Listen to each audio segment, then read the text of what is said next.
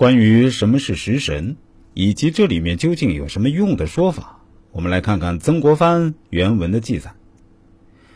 接下来我们说说食神之性。第一节，食神生克。食神是指天干透出之财、官印星等，包括地支藏干，它们之间的生克关系，以及五行的生克关系。食神侧重人事分析，五行侧重个人摒气分量的轻重，两者相辅相成，不可偏废。故章专论与食神有关之性质，随后章节也是有合论有分论，学习者可从中间两者的关系。入手，食神相生，生偏财，生官杀，官杀生消印，消印生日主比劫，劫比生食伤，食伤生正偏财。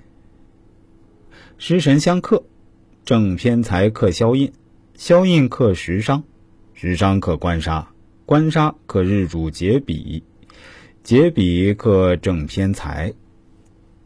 食神生或克，不是见生就吉，见克就凶。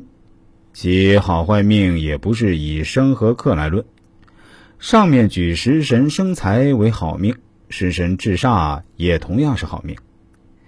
就事论事的指出这一点，不是想把生和克做简单的对比，而是想在进一步的学习之前，不要望克而生位。凡生克，不论阴阳。一行均可生可克，如甲木可克戊土，也可以克己土；甲木可生丙火，也可生丁火。但甲克戌，甲生丙为阳克阳，阳生阳，同性相生或相克，力大。凡论命，从食神透出上论生克，其生克力量的大小，则从天干五行的生克合化得出。还包括地缘、人缘的综合论断，天干不论冲。食神生克与阴阳五行的生克法则同步，是循环相生和隔位相克的关系。食神生克一忌，食神生克与五行生克一样，既有相生又有相克。此外，当某神过强或过弱，则物极必反。原是生者反不能生。原是克者反受克，这其中的哲理与人为之，应从善如流，而不应恶贯满盈，是一样的道理。第二节，食神旺衰。食神旺衰断法。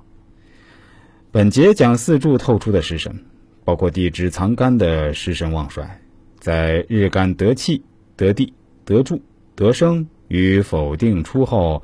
身旺身弱已有个定论了，但到底旺到什么程度，弱又弱到什么程度？